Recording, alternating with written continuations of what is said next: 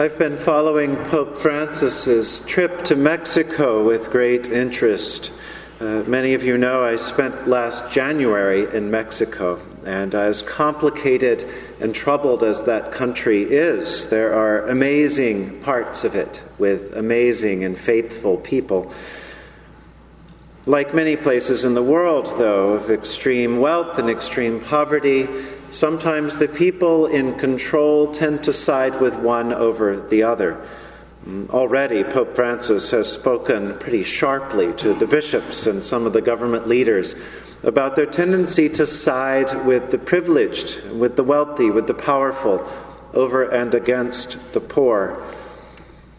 Those priests and those others, activists, publicists, uh, uh, reporters who side with the poor, who speak out, tend to, are, tend to be met with violence. Eleven priests have been murdered over the last three and a half years.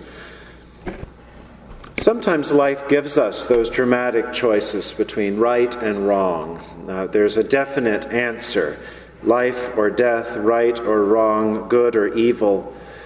But so often it's more subtle so often in our culture, in our lives, the choices are murky. It's in that gray area of probably should, probably should not, rather than absolutes. I love today's gospel because it shows us Jesus living in that gray area and choosing, showing us discernment, showing us how to choose. In the gospel, Jesus is doing battle with the devil, but he's doing it in ways that we might relate to.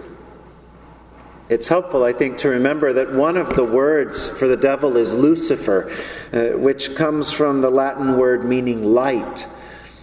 And so the devil is usually not appearing to us in that comical form of a little red man with a tail and a pitchfork. Often the devil comes to us in what's shiny, what's alluring, what looks like light, and so we want to go towards it until we realize that's not where we should be heading. We're taught to look for the light, for brightness, for good, for the happy, for the comfortable, all that enriches and assures and enlivens. That's only natural. But the gospel reminds us that there's the possibility of evil within the light sometimes. Temptation often presents us with a choice between the true light and the bright, shiny things that only reflect light. I like this gospel because Jesus is tempted by the things that are already within reach to him. So often that's the way it is for us. I'm not so much tempted by something that's so far off that it's completely unreasonable. What I'm tempted by are the things that are within, within my grasp, the things I can conceivably have. That's the stuff of true temptation. What made the temptations alluring for Jesus was precisely that they fell within the range of things he could have done had he chosen. We're told Jesus, full of the Holy Spirit, is then led into the wilderness for 40 days. He fasts, and near the end of it, he had to be hungry. The devil appears to him and gives him that taunt If you are the Son of God, then just change the stones into bread. And of course, God being the God of creation, Jesus could have done. He could have done that quick magic trick and been done with the devil. Jesus probably could have felt pretty good about himself and moved on with the day. He didn't do it. He didn't take the easy way. He quoted scripture to the devil. And so the devil then took him to this lookout with a panorama of some great city, and the devil promised him all the kingdoms of the world and the glory and the power that would come with them, with just one caveat Jesus would need to worship him. We can imagine Jesus telling himself, Well, what if I just give him lip service? What if I just say I'll worship you but don't?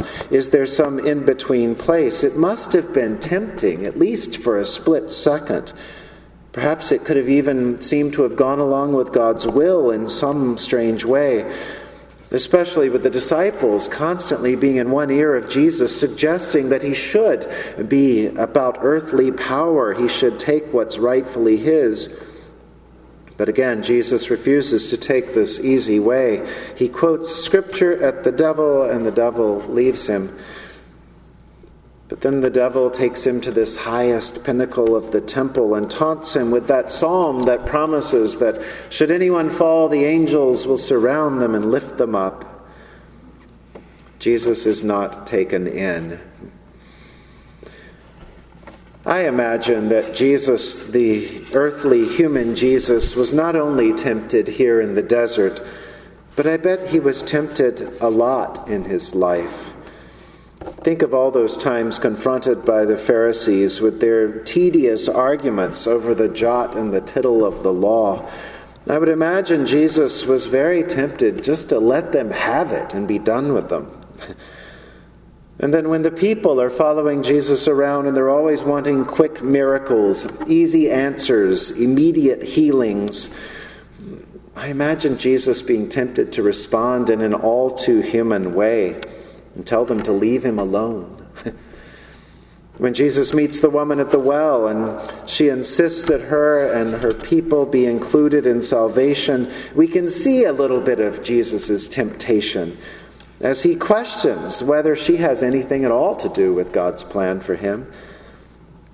And yet, in the face of these temptations, and certainly the ones in the desert in today's gospel, Jesus chooses God's way Temptation brings with it a choice, doesn't it? It always asks us to choose something.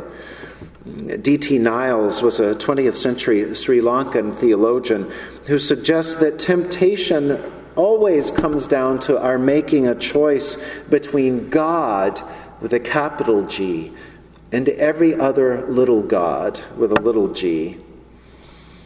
Niles writes The choice between God and every other God is a real choice. Both make promises, both demand loyalty. It's possible to live according to all gods. If there were no real alternative to God with a capital G, then all humanity would choose him.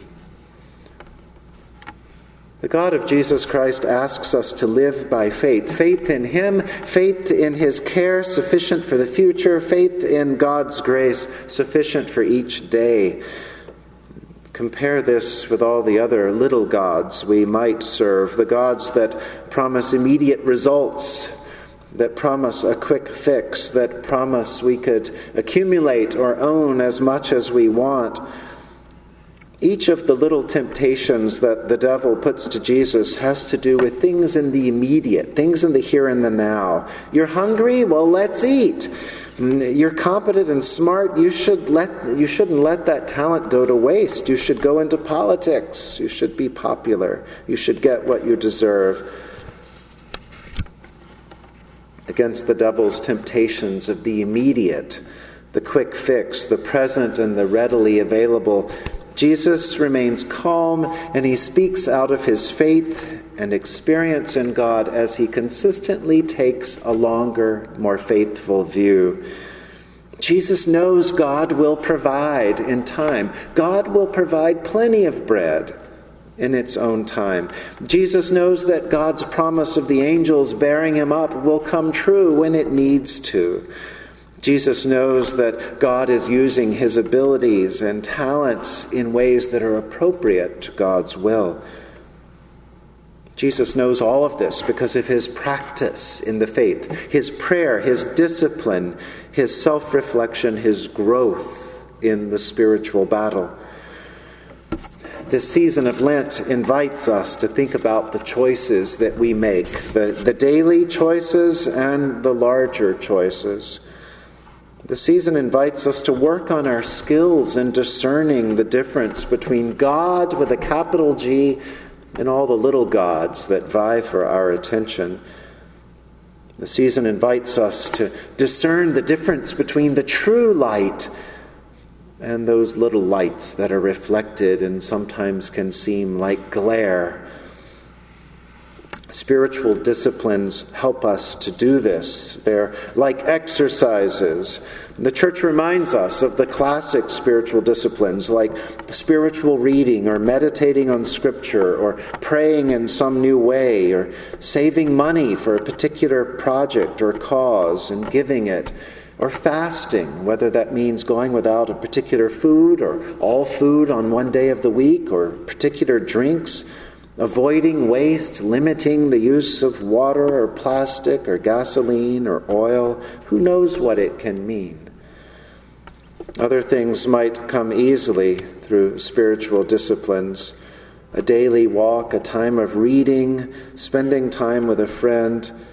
But almost anything can be consecrated, can be lifted up into the presence of God as a discipline to pray that God would show us more of God's true light, God would show us more of God's true will. So often in our world, in our culture, we're overwhelmed and it's difficult for us to know what to do or where to start. And when that happens, we can become susceptible to the temptations. We can become immune to taking the easy way out. Sometimes the most difficult thing is simply to be, to be still, to be calm, to be at peace. There was a wonderful 18th century Russian monk and mystic, the Seraphim of Sarov, a wonderful name. But he counsels be at peace, and thousands around you will be saved. What a wonderful idea for this season. Be at peace and thousands around you will be saved. It's that easy, it's that difficult. As we move through these 40 days together, may the Lenten disciplines inform us, shape us, clean us, and help us to be at peace. In the name of the Father, and of the Son, and of the Holy Spirit, Amen.